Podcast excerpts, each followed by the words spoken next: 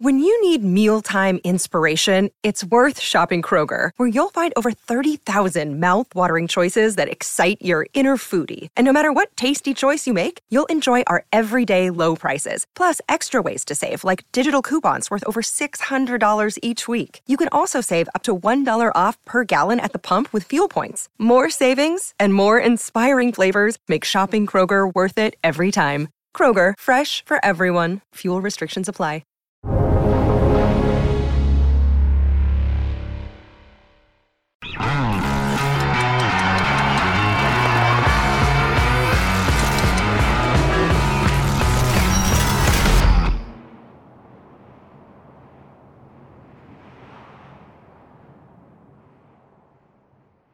Welcome to Investment Ideas. I'm the host today, Ed Harrison for Real Vision. I have the distinct pleasure of talking to Dario Perkins, who's a managing director of macro at TS Lombard. Welcome to Real Vision, Dario.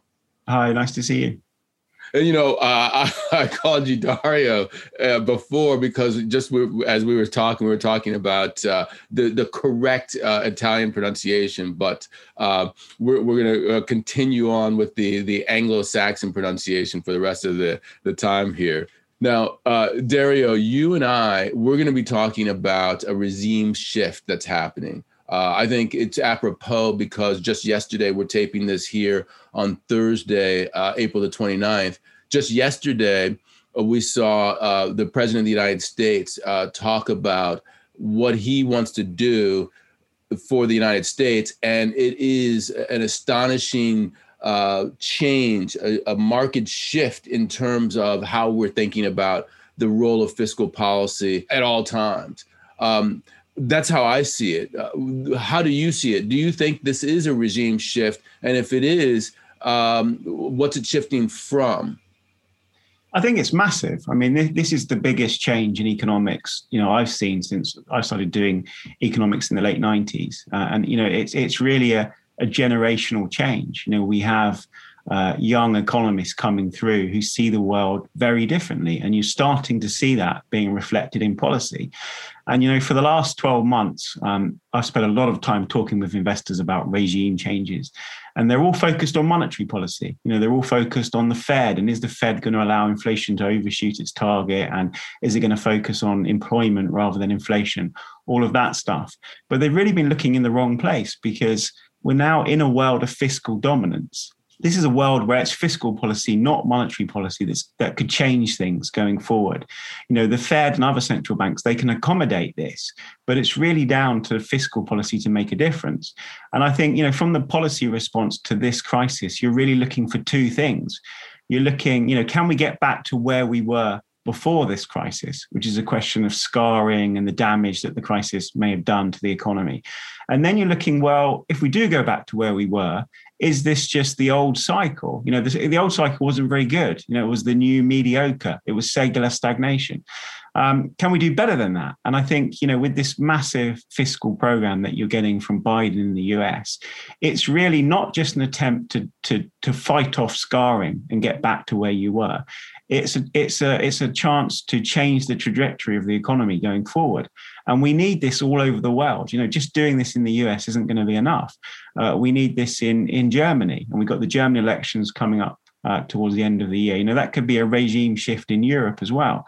So, you know, for the first time in a while, I, I, feel quite optimistic about about the future. You know, we're we're getting policies now that make a lot more sense in you know in trying to make the world better than it's been for a long time. So, to me, this is a, this is a massive change.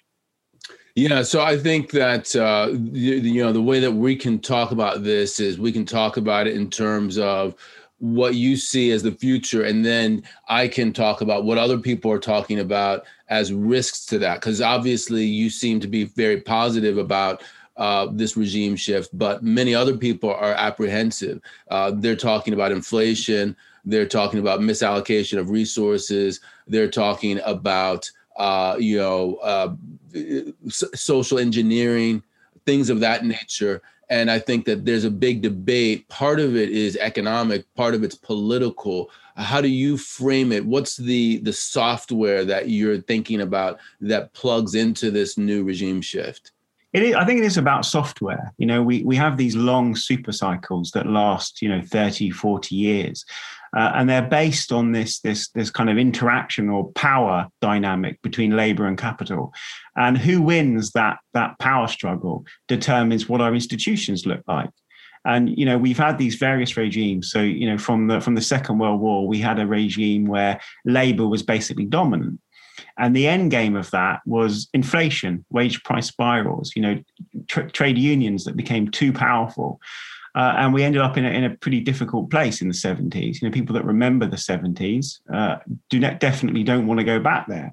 Uh, and then we had, uh, you know, an entirely different regime from the 80s onwards, which was the dominance of capital.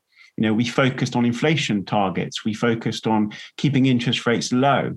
Uh, we focused on um, destroying trade unions. We, it was the kind of neoliberalism that was that was winning throughout that period, and we ended up in an equally bad position. You know, with with the debt bubbles and the debt crisis, and you know, after 2008, people thought there was going to be a regime change, but the difficulty was nobody knew what to do. You know that the old software was broken and we could see that it was software it was broken but nobody knew what the alternative was. And i think over the last 10 years alternatives have started to spring up. And obviously the you know the one that's getting all of the press is mmt and mmt is basically trying to recreate the post world war ii framework so it wants to go all the way back um, to kind of capitalism 2.0 which was before neoliberalism and so you have um, older investors, particularly, you know, I, I, mean, I talk to our clients, some of them are quite old, and they look back on that regime and they say, well, why on earth do we want to go back there? You know, that was that was unambiguously bad. We ended up in a really bad place. And I think when they look at MMT, they can see that this new software, if that's what we're going to end up with, has these inherent biases in it. It has these inherent flaws in it. You know, it will, in the end, take us back to an inflation regime. But I think you know that's not the starting point. The starting point is that we're we're beginning this process with you know nominal bond yields at 700 year lows, which was just screaming out for a different policy mix. And if MMT is winning the debate in fiscal policy, I think that's actually a pretty good thing because we've had this obsession with austerity, with debt, with deficits. Um, and for 10 years, MMT's been, you know, continuously right about everything. So it's not surprising that they're, they're winning this, this argument now. If we can end up in a regime where uh, there is some kind of MMT software built into fiscal policy, so fiscal policy is not obsessed with debt or deficits, but worried about the inflation consequences of that debt and deficits, but we retain uh, independent central banks, we retain independent Fed, we actually end up in a much better place. You know, that's that's that's kind of the best possible outcome out of this, because we'll end up with fiscal policy doing more, but monetary policy being able to react to that. And that's not where MMT wants to take us. MMT wants to just deactivate monetary policy completely and focus entirely on fiscal policy. So I see those risks. You know, I understand why particularly older investors are worried about this new regime and where that might take us. But that could be 10, 20, 30 years away. You know, right now for this for this cycle that we're we're entering, I think this is unambiguously good. Yeah, you know, the one comment that you made that stands out for me that I want to drill down on is where you were talking about MMTers for the last decade getting it right. And I'm thinking about this from the software analogy that you're using. You know, first of all, we're going to go into uh, what getting it right means, but also in terms of the software component, i.e., uh, descriptive versus prescriptive uh, thinking about the economy. Because when you look back at 2008 and the great financial crisis and everything that happened there, mainstream economics did not see it coming. We were completely blindsided by it because a lot of mainstream economists had no idea it was coming. But when you say MMTers have gotten it right for the last decade, I think it's true that MMTers were much more knowledgeable about that crisis uh, and also what happened in the aftermath of that crisis. How do you see that MMT is getting it right? What does that really mean? Yeah, I mean, I think MMT sometimes has a weird view of history. So, um, you know, the dot com bubble, for example, the MMT view of that is, is really quite odd. You know, it basically blames it on surpluses, government surpluses, Clinton surpluses, creating a deficit in the private sector. You know, that that kind of thinking is a little bit odd because, you know, it was a booming economy that created the surpluses. So the causation is a bit round the wrong way. In terms of getting it right, you know, I think it's it's the kind of reverse of the mainstream continuously getting it wrong. So, um, you know, after the global financial crisis, um, we went for austerity everywhere and we went for QE. And MMT throughout that period was saying, well, this isn't really going to make any, any difference. You know, the QE isn't going to QE isn't going to help because it's just swapping one one uh, government liability for another, uh, and um, you know, austerity is is going to hurt the economy. And that mix of of easy monetary policy, but not really very effective monetary policy, and tightening government policy, which is very effective, uh, was always going to be deflationary. And then you had the euro crisis came along, and that also confused the mainstream. And we ended up with all kinds of weird arguments about what was causing that. And so, I mean, I remember you know, Bill Gross talking about UK gilts being on a bed of nitroglycerin. I mean, I was sitting at the UK Treasury at that point, and they were all freaking out. They were like, "Oh my, you know, oh my goodness, what's going to happen if this becomes a market theme? You know, we're totally screwed." It kind of pushed us into austerity in the UK, uh, and there was this this worry that we would turn into Greece. And I think you had a bit of this in in the US as well. You know, people writing crazy op-eds saying all kinds of terrible things were going to happen if you didn't tighten fiscal policy. And you know, where did we end up? We ended up with with yields going lower and lower and lower over a period of a decade to lows that we'd never seen before. Uh, and you know, th- this austerity being extremely damaging. And in fact, you know, we've had this kind of decade of toxic politics as well that's come from that austerity. So, you know, there's a whole bunch of things there that right from the start, MMT got right and um, and the mainstream got wrong. Trump stimulus was another one. You know, the from a kind of Keynesian perspective, MMT perspective, it, it was never going to cause inflation. It was, you know, the, the fiscal multipliers on things like cutting corporation tax were were minuscule. Um, but yet the mainstream was worried about overheating. Uh, and so, you know, we've had this period where the mainstream just kept getting things wrong and MMT kept getting things right. And the mainstream reaction to that, well, you know, it's well, if we'd known interest rates, the, the, the, the kind of structural interest rate was zero, then we would have come up with the same policy conclusions as MMT. So MMT is nothing new. Well, you know, eh, the mainstream had kind of forgotten a lot of stuff that MMT spent the last 10 years reminding them. And that, you know, forgetting those things, you know, really basic things like the, the danger of bond vigilantes, which the mainstream were obsessed with, has cost the mainstream. And so, you know, as I said, we have a whole new generation of economists that look at the world and see it very, very differently from the way that people were looking at it 10 years ago you know, Reinhart Rogoff warning about what would happen if debt hit 100% of GDP, turning into Greece, bed of nitroglycerin, you know, that stuff is gone. Nobody believes that anymore. So, you know, in that sense, MMT has already won. And even this debate now about the size of this stimulus in the US, it's all about inflation you know, people like Summers are saying, well, we're going to get inflation if we do that. Well, that's exactly what MMT's been telling you is that there's constraint on fiscal policy.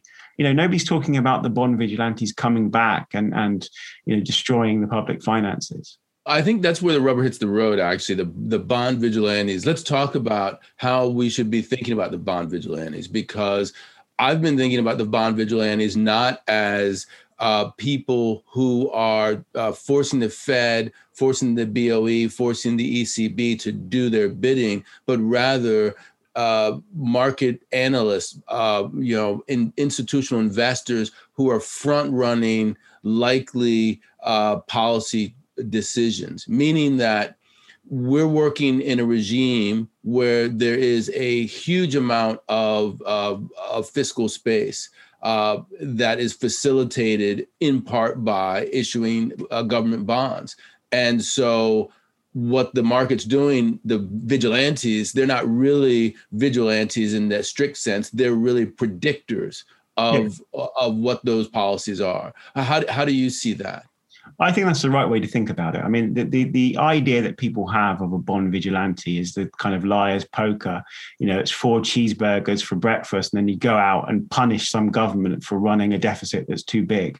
Um, this idea that you know they're there as some kind of punisher or destroyer of, of politicians and and you know people remember you know kind of euro uh, the, the, the kind of euro crisis but before that um, the ERM in Europe and and countries getting kicked out of various exchange rate mechanisms and getting punished by markets so there's this idea of of uh, you know, a vigilante, someone that, that kind of polices the the the governments. Um, but I think your uh, definition is much more sensible. You know what we what we see in bond markets is that we have Fed we have Fed guidance, which is very very clear, but it's conditional. You know, it's based on a particular state of the world, uh, and the Fed has said, you know, this is how we think the economy is going to evolve over the next few years. We think there's going to be some scarring from this crisis. We think it's going to take time for the labour market to heal.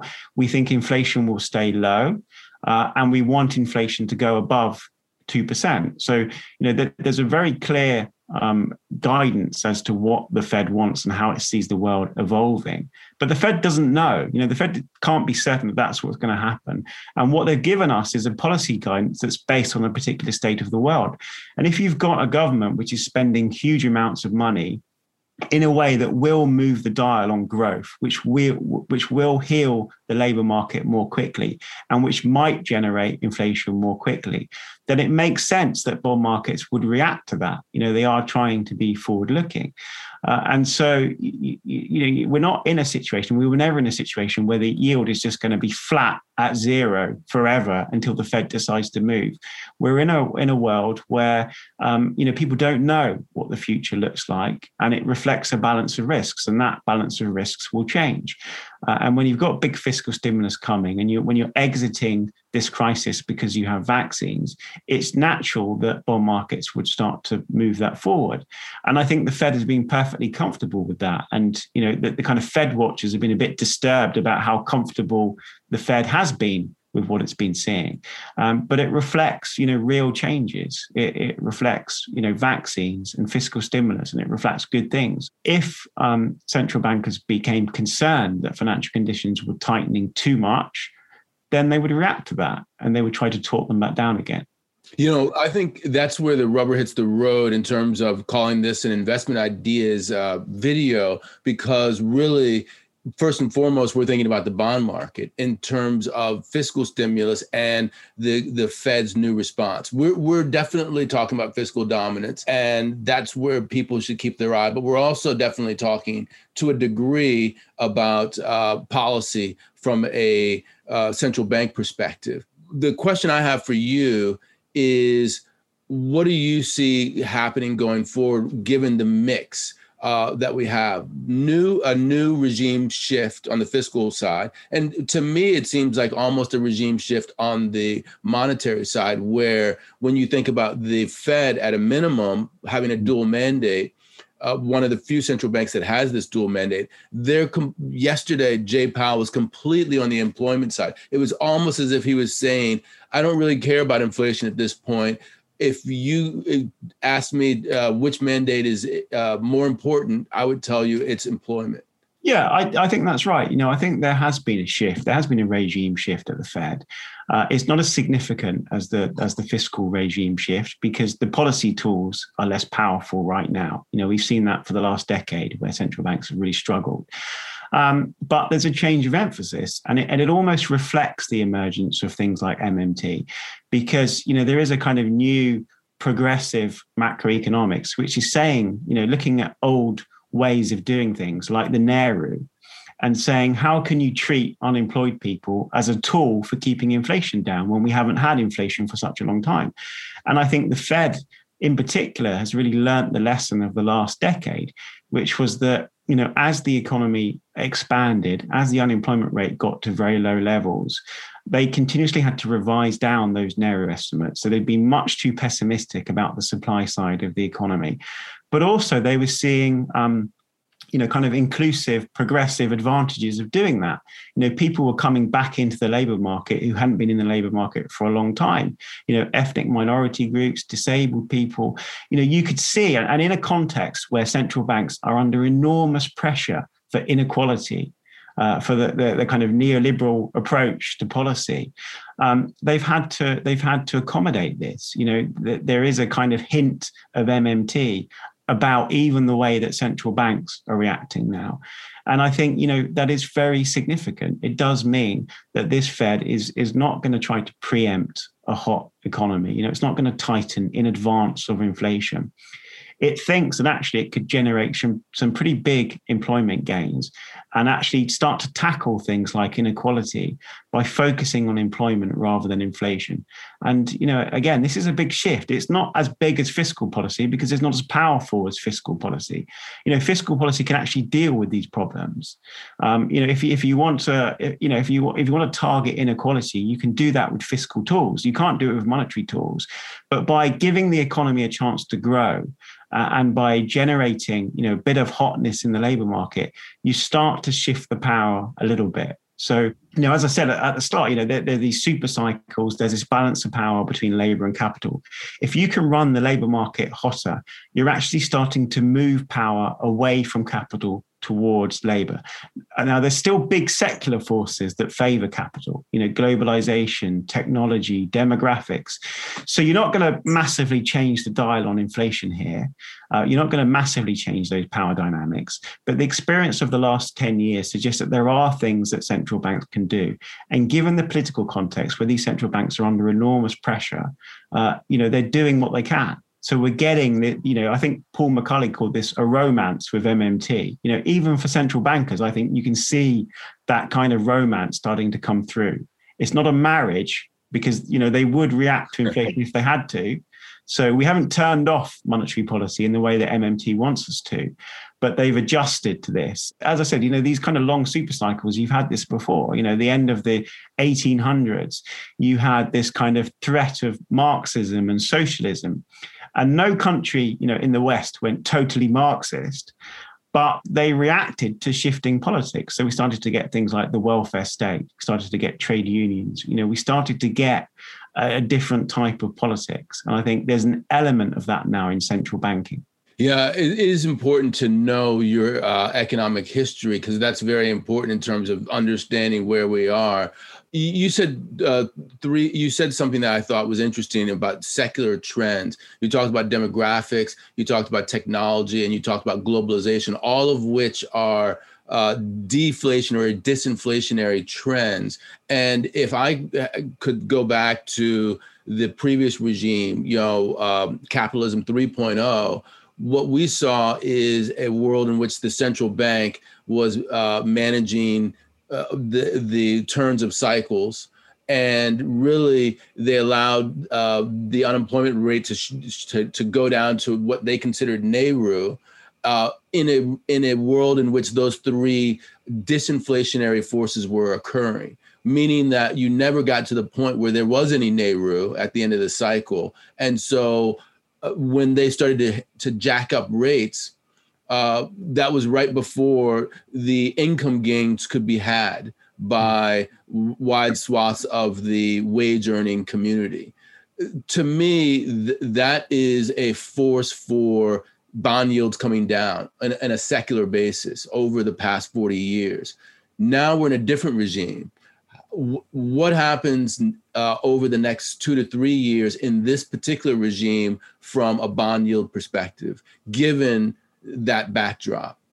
You're a podcast listener, and this is a podcast ad. Reach great listeners like yourself with podcast advertising from Libsyn Ads. Choose from hundreds of top podcasts offering host endorsements, or run a reproduced ad like this one across thousands of shows to reach your target audience with Libsyn Ads. Go to libsynads.com now. That's L I B S Y N ads.com. Well, I think we get a, a, kind of gentle but quite contained rise in yields. You know, in, in some senses, we've reached an inflection point in yields.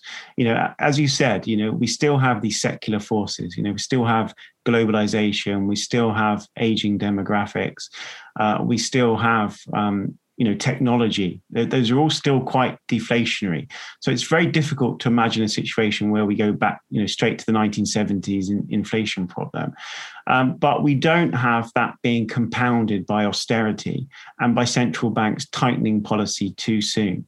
So i think that is an inflection point in yields. It's a gentle inflection point. You know this is going to be very contained.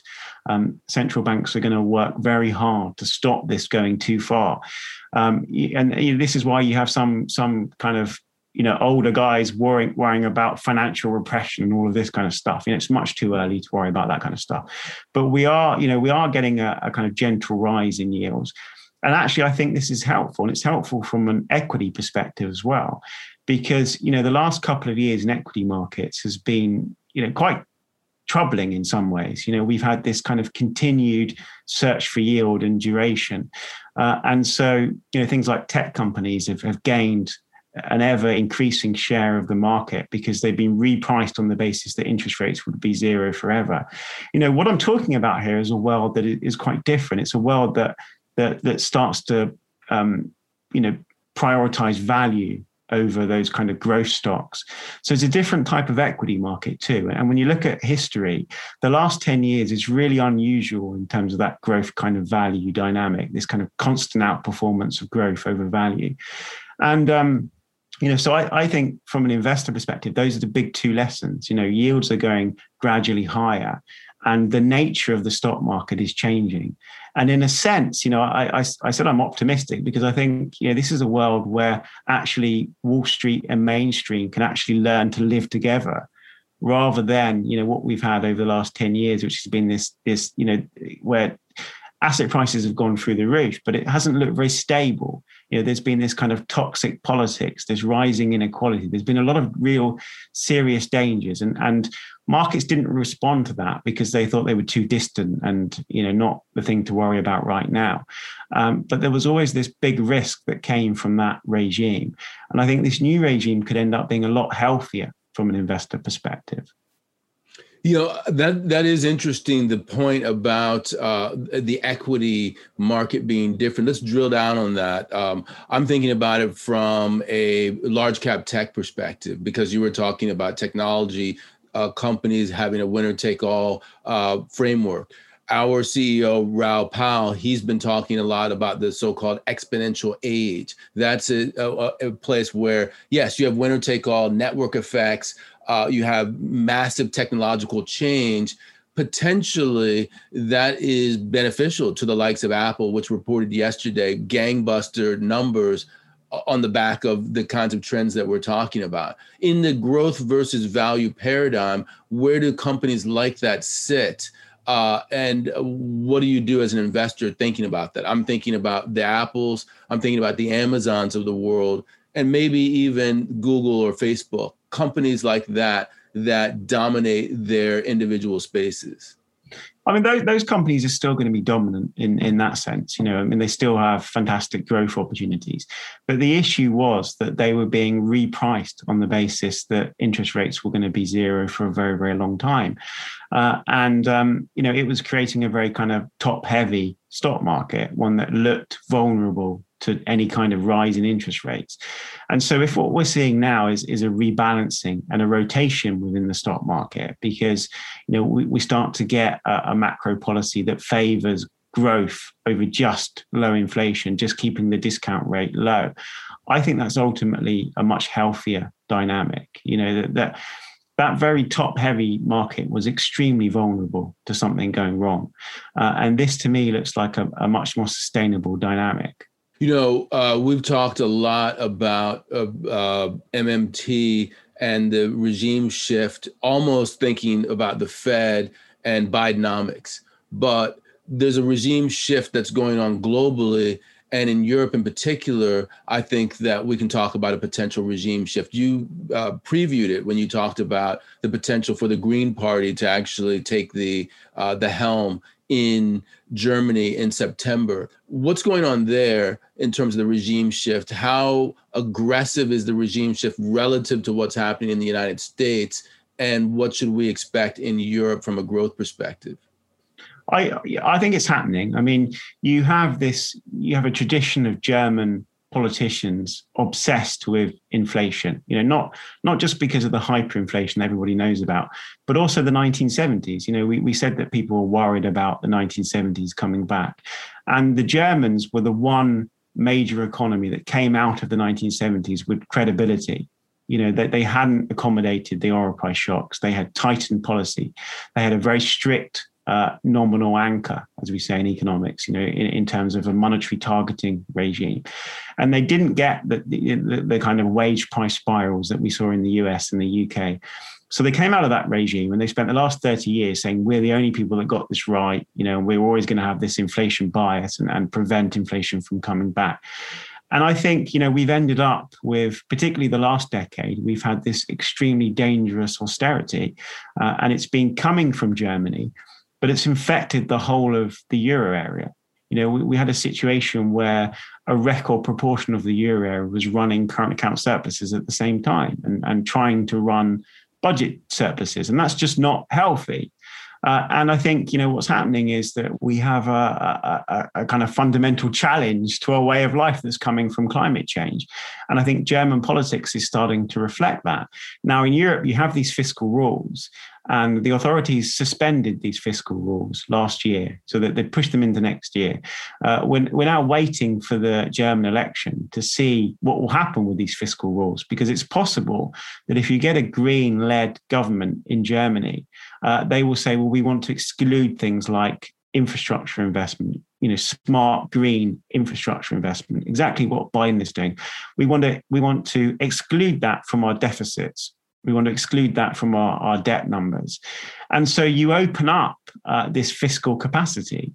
And then if you apply that to the rest of the euro area, you've effectively got the start of, you know, massive public ex- expenditure uh, and, you know, a war on climate change. And that could be massive from a, from a global perspective and, and particularly from a European perspective. Uh, and so I think, you know, that, that change does look like it's going to happen. And I think, you know, the German elections is the key trigger point for that. But, you know, globally, I, I think I've always thought that eventually climate change would be the trigger for is this kind of existential threat that would force governments to behave very differently. If you look at the last decade, we were actually cutting uh, green investment. We were cutting all kinds of infrastructure spending to meet austerity, to get deficits down. If we can take those types of investment out of our budget metrics, um, you know, we're, we're creating a lot of fiscal space there to, to, for a very different regime. And so I'm hopeful that that's what we're going to see coming out of Brussels and coming out of Germany over the next 12 months. Yeah, that this is a really interesting uh, perspective because uh, I've been following what's going on in Europe, and I think that it's obviously more multifaceted because you have a lot of different countries involved. But uh, let's look at Germany uh, and Brussels because of uh, von der Leyen, because she's uh, you know from the CDU. That's the party that is nominally more conservative in Germany and she's very much in favor of uh, green energy as a a, a vehicle for uh, increasing spending at the EU level, and and as a result, avoiding dealing with uh, you know austerity at the national level.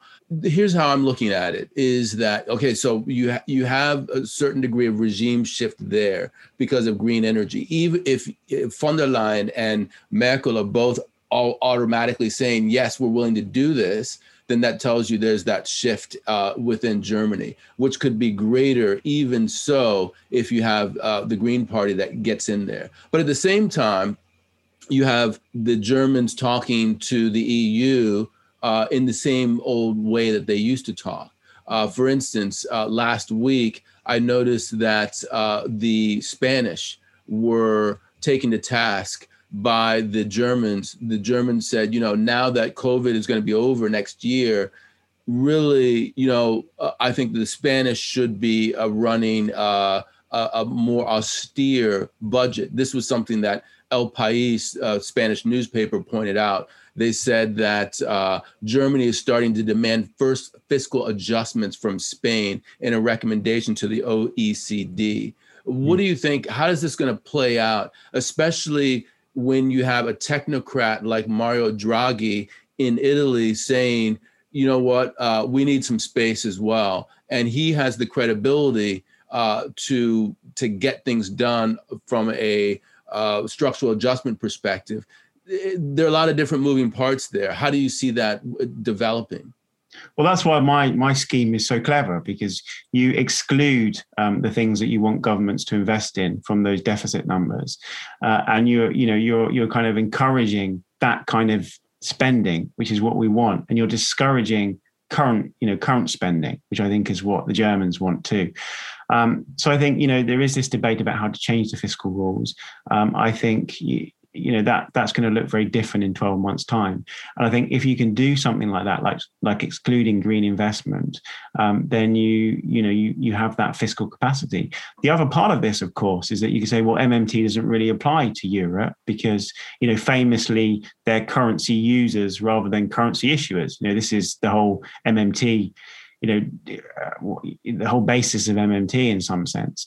Um, but the ECB has changed that dynamic because the ECB is is effectively you know we're, we're never going to have a euro crisis like we had in 2010 2011 because I remember talking to investors back then and the big question was always the same where is the balance sheet going to come from to protect these countries?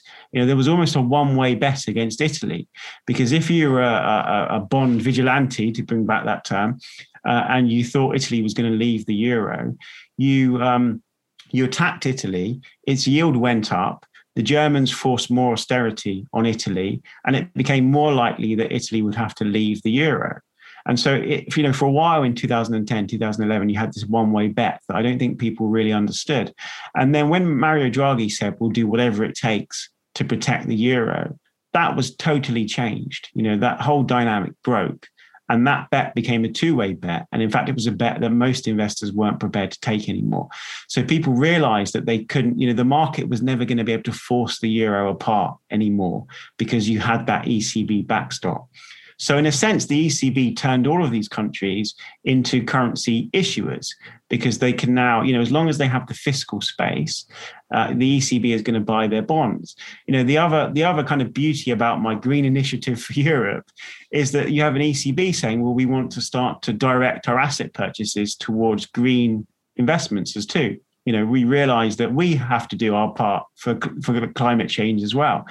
So you can see how this comes together quite nicely in a situation where uh, the ECB provides the backstop and these governments are actually allowed to do the spending that they need to do. You know, it doesn't make sense to obsess about having a, a zero budget deficit or even a, a deficit less than 3%. You know, if you've got this very serious challenge that you need to do something about. You're a podcast listener, and this is a podcast ad. Reach great listeners like yourself with podcast advertising from Libsyn Ads. Choose from hundreds of top podcasts offering host endorsements, or run a reproduced ad like this one across thousands of shows to reach your target audience with Libsyn Ads. Go to libsynads.com now. That's L I B S Y N ads.com. All of that said, it doesn't sound to me like the Europeans are going to be as fast moving as the US. And it doesn't sound like they're going to it, the numbers are going to be as big. So if you had to talk about it just from a pure economic perspective, and then how that translates into markets, what are you thinking about the uh, European assets versus American assets, European economy versus the American economy? Yeah, I mean, there, there's a sort of decoupling that's going on. Um, you know, we we have this to a degree already, um, because you know Europe's had second waves of the pandemic. It's had less fiscal support. Um, you know, it's had mutations in the virus. It's in lockdown again. So you have a taste of this. But I think the risk is that that turns into a, a, a kind of medium term, longer term divergence as well.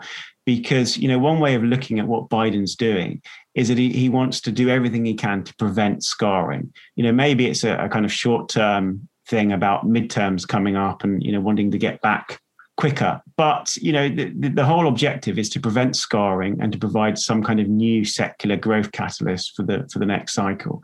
In Europe, we haven't done enough of that. You know, the, the fiscal response has been too small.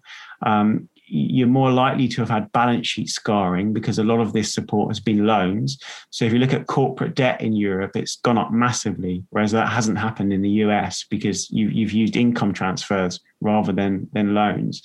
So I think Europe is in much more danger of suffering scarring from this crisis. Uh, and you know the labor market tends to be quite sticky as well when we've had these kind of big shocks in the past it's always taken much longer for europe to recover than the US. Uh, and so, you know, I think this could turn into a, a, a, kind of medium term divergence. And the only thing that really changes that is massive fiscal expansion. And Europe probably needs that much more than the US. You know, the US has advantages, not just, we're talking about demographics. You know, the US has this kind of a short term sweet spot in demographics where you've got a lot of people moving into the kind of 30, 40 age group. You know, they're going to want housing. Um, Europe doesn't have that. It doesn't have that kind of demographic sweet spot. So it has to do more in terms of, of fiscal policy. And I think you're right. I think they'll be slower because they're always slower and because they need uh, to be able to agree things across countries and because there's always this moral hazard. You know, sometimes the Germans don't trust the Italians or the Spanish. And even with my idea, which is that you exclude green infrastructure from deficits, the Germans might be thinking, well, what are the Italians going to include as green infrastructure? you could you could see that, that that even that could be gained. So you know there are these kind of tricky issues that you don't have in the US that I think naturally favour the US over Europe. You know, you said at one point in time uh, during your um, analysis, in Europe, we. Uh, I, I caught that, uh, and it, what it makes oh, me think is that that's very inclusive of you because you, uh, when you talk about currency uh, issuers, you're living in a country right now that is a currency issuer. Yet, when you look back to the great financial crisis and the aftermath, I would argue that uh, the UK was a country which did impose, had self imposed austerity, moved very quickly towards uh, fiscal consolidation in a way that uh, was negative for growth. Uh, what's going on in the UK from a paradigm shift perspective? So, the, I mean, the UK has this kind of weird politics. Um, and it goes back, you know, a long way in history. I mean, after the the First World War, what did we do? We went for austerity. You know, we didn't have the Roaring Twenties. We had a disastrous twenties of mass unemployment. Uh, and then after the global financial crisis, we did the same thing again. You know, we went for this kind of stinging austerity. Know, as I said, I was at the UK Treasury in 2010. Um, part of it was fear you know, they were scared about what Bill Gross had written about UK gilts. You know, I remember those discussions, you know, high level discussions at the Treasury about, um, you know, could this become a market theme? Is the market going to turn against us? You know, I actually had to put together a PowerPoint presentation to give to uh, UK politicians who are going around the world trying to convince foreign investors that they shouldn't dump their UK assets. So, you know, there was there was an element of fear there. But there was also a kind of weird um, conservative reading of history. And so, you know, back in 2010, there was this paper that somebody at the Treasury had written that said, well, look what Thatcher did. She managed to tighten the fiscal position and we offset it with monetary policy. So let's just do that again. You know, let's go for stinging austerity and uh, it'll be okay because the Bank of England is going to do QE and they'll be able to fully offset that. And I think over the last decade, we realized that that really wasn't the case. You know, that, that monetary policy was effectively pushing on a string, that QE really didn't do very much at all, that we probably didn't even need QE because we had we had interest rates at 700 year lows in the UK. You know, I think I think there has been a, a realization that, um, you know, the world wasn't as we thought it would be 10 years ago. Um, but you know the, the, Treasury still has this kind of sound money bias. So I think we're a little bit behind here. We have had a budget in the last month or so, um, which you know short term was very supportive, um, but it does still have this kind of medium term. Well, let's tighten our belts again. So I'm not sure that we fully learnt the lessons of this in the UK. Certainly, you know, there's there's there's no kind of immediate prospect of of doing what Biden is doing. Uh, and, you know, we may even fall behind the Germans at this rate. But, you know, I would hope, I mean, I've certainly learned the lessons of the last 10 years, you know, having sat in the Treasury 10 years ago. I hope that my former colleagues have understood that the world isn't the one they thought it was going to be and that they couldn't repeat what Thatcher did. You know, how did Thatcher manage to tighten uh, fiscal policy without causing, you know, a serious kind of depression? Well, we had a credit boom. You know, we had a massive credit boom. Uh, you know, no no major economy's been able to create that credit boom over the last 10 years. You know, we we just haven't had that kind of appetite for private debt to offset to offset the austerity. So the whole kind of Thatcher model was just deeply flawed. Yeah, and by the way, you know, uh, having a credit boom uh, the Nordics, uh, who had a credit boom at the same time, and Canada and the UK all, you know, ended up with housing bubbles that popped and led to, you know, a, a horrible uh, beginning of the 1990s. Plus, on top of that, you know, that credit boom was fueled by interest rates going down uh, from record high levels. They're at zero or effectively zero across the world now. So uh, I think that you're right that that's probably not going to happen one thing that I wanted to talk to you about, just from the okay, that all sounds interesting, but what about uh, the negatives? Inflation. I want to talk to you about that. Your view is is that inflation is not a uh, short term or even a medium term risk uh, to the U.S. Uh, to the UK and to Europe in particular, especially in the US, because uh, that's where you're going to get the biggest uh, oomph why is it that you don't see inflation uh, picking up when the numbers right in front of us are showing inflation rising at a prodigious rate uh, that's causing everyone to worry? I kind of see it the, the same way um, that that Powell was expressing it yesterday. It was, it was kind of annoying because his his kind of different phases of inflation were exactly what I've been writing about a few months earlier.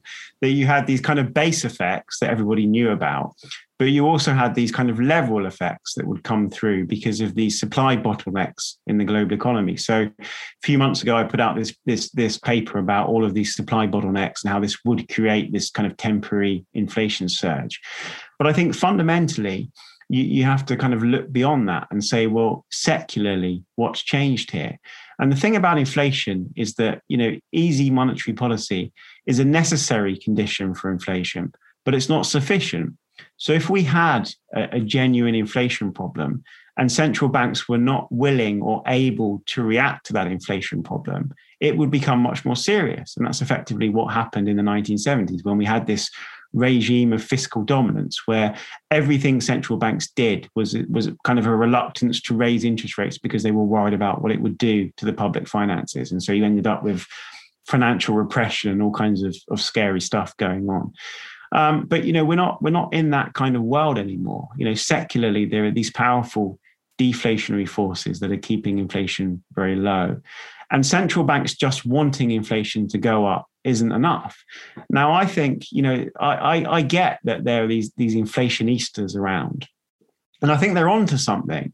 In a, in a sense, they're looking at MMT, they're looking at the regime that we're going into, and they're saying this has an inherent inflation bias you know, we, we can't trust politicians to tighten fiscal policy if they have an inflation problem. That's the lesson from history. So it's it's all, you know, it's all well and good for Stephanie Kelton to say, well, inflation is the constraint. And if we had an inflation problem, we'd deal with it. We'd type, we'd raise taxes or we'd cut spending. The reality is that that's not the lesson from history. And actually, you need monetary policy to be able to respond to that. And so, you know, as I said, monetary policy it's not sufficient alone. You know, we, central banks have spent the last 10 years saying we want inflation to go up, and they haven't been able to achieve that because their policy tools were not enough to generate that outcome. Now, if we're going into a world where fiscal policy just spends and spends and spends, and you get an inflation problem, and then central banks start to raise interest rates, and then governments spend even more because their debt servicing is going up, then yes, you know that that is an inflation endgame. And you know, if we're using the software analogy, the bug built into MMT is inflation. You know, that's the end game. That's where we ended up before. And so when inflationistas look at it and they say, well, I can see there's an inflation bias here, that's what we should worry about. You know, that's true, but it's not what we should worry about right now. because we're a long way from having the kind of uh, fiscal stimulus globally that is going to create that inflation. You know, as we said, you know, the US is going down this route. Germany and Europe probably will go down this route, but it will be slower and it will take time. And China's going the other way because China's done MMT for 10 years. You know, the, the, the Chinese romance with MMT is over. You know, forget running the economy hot. The Chinese want to run their economy cold. And they're using climate change in the other way. They're saying, well, we want an economy that grows more slowly and is more sustainable and is more greener because we haven't got all of these, these factories pumping out gas. So they're actually inclined to accept weaker growth. And if you look at the last decade, the thing that really confused investors was why is China leading the cycle? You know, I remember getting these charts from clients saying, well, look at Chinese credit and compare that to the global industrial cycle. There's this eight month lag. You know, China stimulates credit, and then eight months later, the global economy picks up. China tightens credit. Eight months later, the rest of the world slows down. You know, how can this be possible? The trade linkages aren't aren't big enough, and it was because we were in a world of secular stagnation. Because the Chinese were the only one using their balance sheets in a kind of MMT way. They were the marginal driver of these mini reflation and deflation cycles. But the Chinese don't want to do that anymore. You know, they're looking at their debt and they're actually worrying about it. You know, they don't want to turn into Japan. Uh, and so, you know, for the next few years and, uh, and even longer, I think we're going to get a, a, very different approach from China. So we've lost uh, the kind of marginal driver of global demand, the, the, the, marginal driver of the global inflation deflation story. And we now have to replace it with something else. And this is the whole kind of coming out of this crisis. You know, are we going to have the same new mediocre old mediocre that we had before, or are we going to have something different? And actually, in losing the kind of China MMT policy, we're losing one of the biggest growth drivers. We may come out of this crisis with a bit of scarring as well. So, actually, we need a new secular driver and the only thing that can really provide that, Uh, you know, unless you believe in some kind of YOLO economy where everyone's going to behave in a very different way to how they've reacted over the past, you know, there'll be some of that for sure. You know, we're all going to go out and spend a little bit more because we can.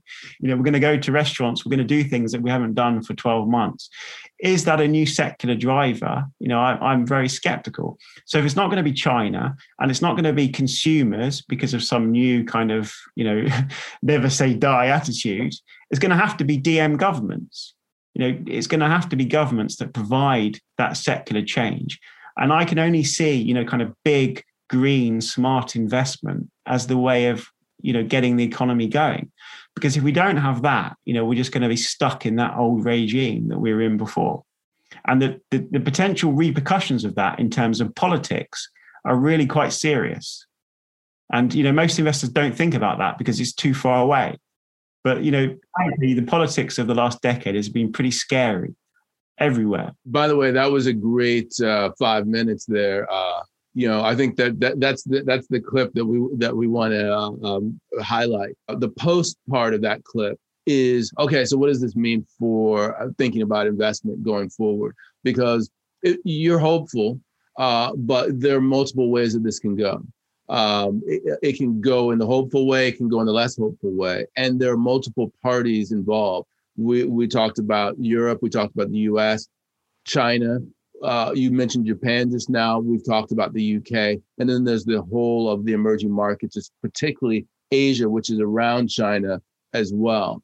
Uh, if you had to have asset allocation in terms of bonds and stocks, where would you deviate from the norm uh, and concentrate uh, over the the medium term? You know, I think that the basic story is that you you you think yields go up, and you think there's a big rotation in stocks, um, and I think to a degree that provides you a bit of protection against the thing that people are scared of. Now, what's the thing that people are scared of? They're scared of inflation. They're scared of the 1970s. What was scary about the 1970s? Well, the big thing was that the behavior of inflation changed. Now, we went from a regime where inflation had been pro-cyclical to an inflation to an inflation that became counter-cyclical. And when inflation goes from being uh, pro-cyclical to counter-cyclical, it changes your bond equity correlation. And this is the thing that I think investors are, are, worried about. You know, if we're in a world of stagflation or return of the 1970s, and inflation starts to behave counter-cyclically, then bonds are no longer a protection against equities. And the correlation flips from negative to positive. And then that has very profound implications for the way you set up your asset allocation because basically it breaks. You know, the, the modern approach to portfolios just breaks. Uh, all the correlations change, and you end up in a world where equities are selling off and bonds are selling off, and you've really got no hiding place. Now, if that's what you're scared about, the only thing that can really protect you from that uh, and I said, you know, uh, uh, uh, to a degree, uh, value protects you because if you look at the 1970s, value outperformed growth. So, you know, the, the kind of reopening trade, the reflation trade actually provides a degree of protection against this scarier outcome. But, you know, in that in that kind of 1970s environment, all real assets start to look pretty nasty. The only thing that really protects you from that is gold. So you end up saying, well, if this is something that really worries you, you're going to have to put money into gold. Now, obviously, now people are looking at things like Bitcoin and saying, well, Bitcoin is the new gold, the digital gold. Let's use that as our protection. The difficulty is that we don't have the data. You know, when you look at the correlation of Bitcoin and equities, it's positive. So it's not going to help you. You know, you, are not going to be able to, based on the correlations that we have so far, you can't replace the bonds in your portfolio with Bitcoin and expect them to do the same job. Now, they might do that job if we get into a kind of serious inflation, stagflation story, but nobody knows. You know, a lot of this is is people punting into into things like Bitcoin. You know, it might work, it might not work. It's very difficult to come up with that with, with that kind of case. So the only thing that can really protect you from that, I think, is gold. I think uh, you know uh, to be continued, but I mean this has been a very uh, you know educational hour of discussion. I really appreciate your coming on. I wanted in the next time that we talk, let's talk about a little bit about the uh, the the political economy impacts because basically what I heard you saying is is that we've reached a point where uh, you know the populism the, is going to turn towards uh, William Jennings Bryan, you know, uh, cross uh, the gold cross type of uh, things, where people are out in the streets and uh, they're they're they're looking for for answers. Yeah, so I mean, I, I did a lot of work on the on the Long Depression, which is in the the second half of the 1800s, and it was a it, kind of macro terms it was a world that was defined by two very powerful secular forces. You had globalization and you had a rapid technological change. You had the industrial revolution. And it led to massive inequality massive polarization in job markets. And in the end there was a political reaction to that you know we had the we had the, the start of the uh, the welfare state we had the first reference to populism we had uh, protectionism, you know, a push towards deglobalization. Uh, we had the first socialist parties.